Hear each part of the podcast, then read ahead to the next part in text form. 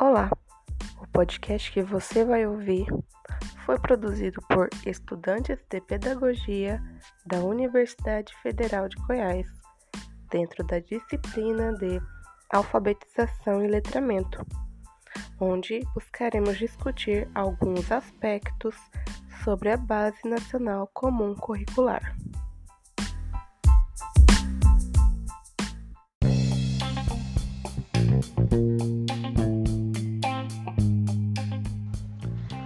Bom, vamos iniciar o podcast falando sobre a BNCC.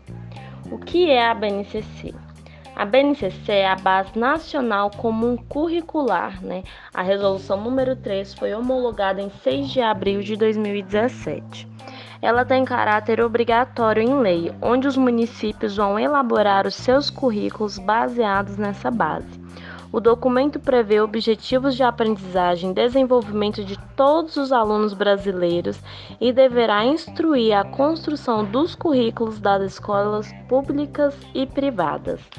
A BNCC preza os direitos de aprendizagem e ensino, eixos estruturantes, campos de experiências, aprendizagens essenciais e transação da educação infantil para o ensino fundamental. A Base Nacional Comum Curricular diz que a educação infantil é o início e também o fundamento da educação ou fundamento do processo educacional. A BNCC é a base sólida no qual todo documento será construído. O documento lembra que a educação na escola é complementar da educação que a criança recebe na família, quando se tem. A BNCC enfatiza que o foco é dado especialmente nas aprendizagens, autonomia e na comunicação durante a formação da criança. Segundo o documento, há dois eixos estruturantes que asseguram aprendizagem eficiente e construtivista, que são as interações e brincadeiras esses dois eixos asseguram alguns direitos que a criança possui, que são eles: brincar, conviver, expressar-se, conhecer-se, participar ativamente e explorar. Todos estes direitos e pilares que a BNCC impõe, segundo a mesma, corroboram para a aprendizagem significativa da criança, né, do estudante logo reflete a qualidade da educação para a base. É, Fala-se que ela é um eixo estruturante porque redefine princípios e fins da educação pública brasileira. E com isso nós podemos trazer também o conceito de qualidade, né, que está restrito e estrito quando falamos de educação pública, né, baseada na BNCC, pública e privada.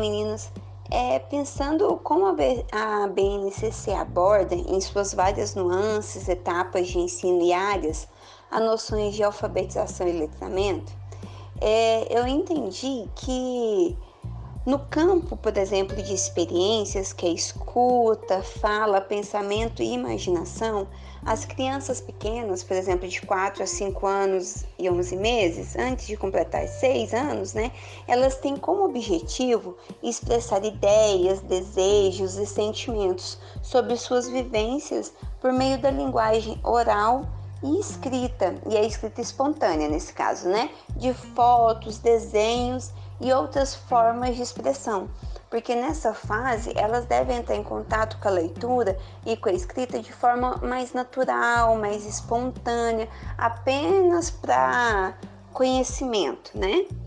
É, é importante também salientar que, por exemplo, no ensino fundamental, aos anos iniciais, os componentes curriculares tematizam diversas práticas, considerando especialmente aquelas relativas às culturas infantis tradicionais e também contemporâneas. Então, nesse conjunto de práticas, nos dois primeiros anos desse segmento, o processo de alfabetização deve ser o foco da ação pedagógica. Afinal, aprender a ler e escrever oferece aos estudantes algo novo e surpreendente, amplia suas possibilidades de construção de conhecimento nos diferentes componentes, por sua inserção na cultura letrada e de participar com maior autonomia e protagonismo na vida social.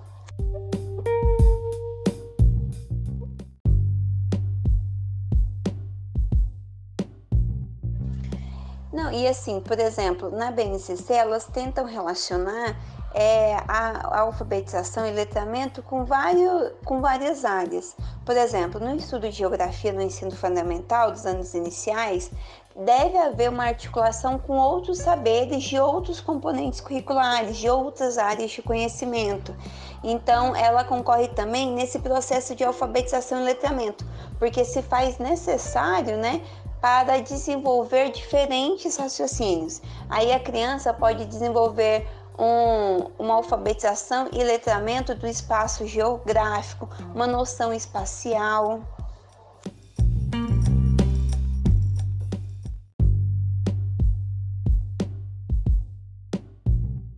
Percebemos assim que no processo de alfabetização é, embora a criança tenha contato, está sempre em processo de aprendizagem desde que nasce e na educação infantil, ela esteja cercada de diferentes estímulos e práticas letradas, é nos anos iniciais, no primeiro e no segundo ano do ensino fundamental, que espera que a criança se alfabetize.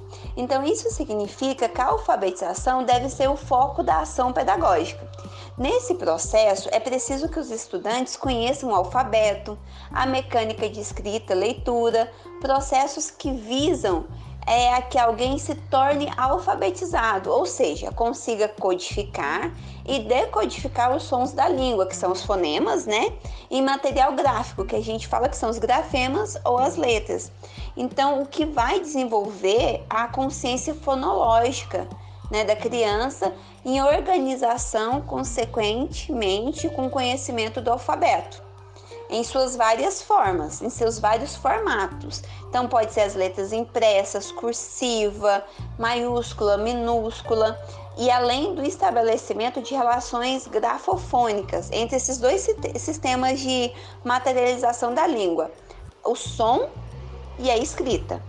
Então, para dominar o sistema de escrita da língua portuguesa do Brasil, não é uma, uma tarefa fácil, a gente sabe disso, né? Trata-se de um processo de construção de habilidades e capacidades de análise e transcodificação linguística. Então, um dos fatos que frequentemente se esquece é que estamos tratando de uma nova, uma nova forma ou modo, que é a grafia, que é trazer da língua o som para a letra, no papel, para escrever, para escrita.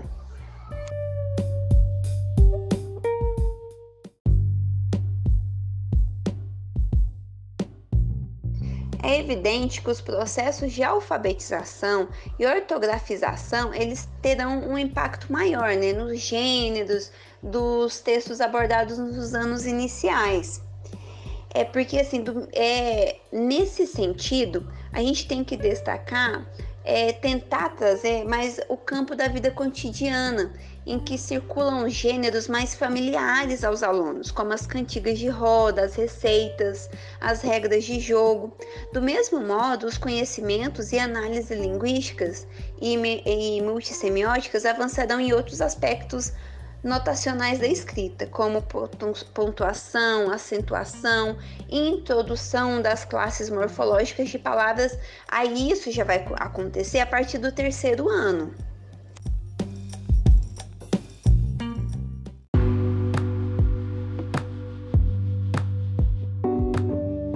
É, no componente de arte, por exemplo, é, é um compromisso assegurar que os alunos é, desenvolvam competências relacionadas à alfabetização e letramento, para possibilitar acesso à leitura, à criação e à produção nas diversas linguagens artísticas, contribuindo para o desenvolvimento de habilidades relacionadas tanto à língua é, verbal quanto a linguagens não verbal, não verbais.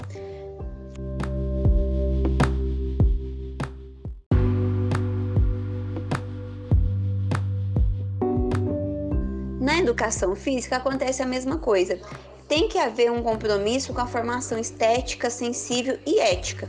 Então, a educação física é uma aliada, tem que ser né, aliada aos demais componentes curriculares, assumindo um compromisso claro com a qualidade para a leitura, a produção e a vivência das práticas corporais.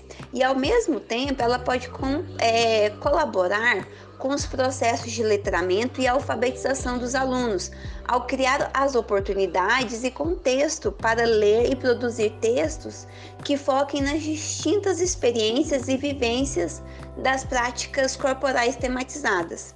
Então, portanto, os professores devem focar é, e buscar né, formas de trabalho pedagógico pautadas no diálogo e considerando a impossibilidade de ações uniformes.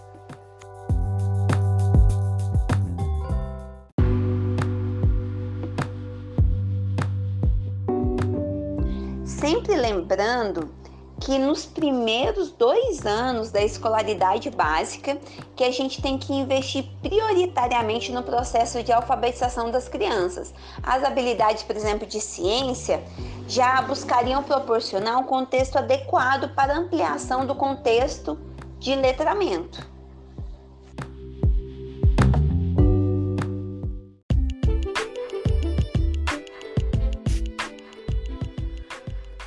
É, quando se fala né, em BNCC, na Base Nacional Comum Curricular, não se fala somente sobre é, uma das etapas da educação. Se fala sobre educação infantil, educação fundamental e ensino médio também. Além de falar da formação de professores né, na licenciatura. É, o conceito de qualidade ele está restrito e estrito porque é necessário dizer que a BNCC impõe às escolas o que elas têm que fazer e aos estudantes o que têm que aprender, sendo que fere a autonomia do projeto político-pedagógico das escolas que já está previsto em lei. Então, a BNCC, em suma, se destina a controlar a escola, se destina a controlar o currículo e a autonomia do professor. Tem-se o fortalecimento do sistema de avaliação nessa perspectiva do controle, que se dá através das provas periódicas, por exemplo é dado lugar à política dos indicadores. E o que é essa política? É a política do estímulo à competitividade, de precarização do processo educacional e formativo, pois restringe e vai desviando o olhar do professor né, e da sociedade do processo educacional para somente os resultados, tendo em foco os resultados. Então, a autonomia intelectual e moral da criança precisam, né, do estudante também, precisam ser assegurados e construídos num espaço acolhedor que enxerga o estudante, a criança, como sujeito e que leva em consideração a sua formação cultural, social, considerando também raça e gênero.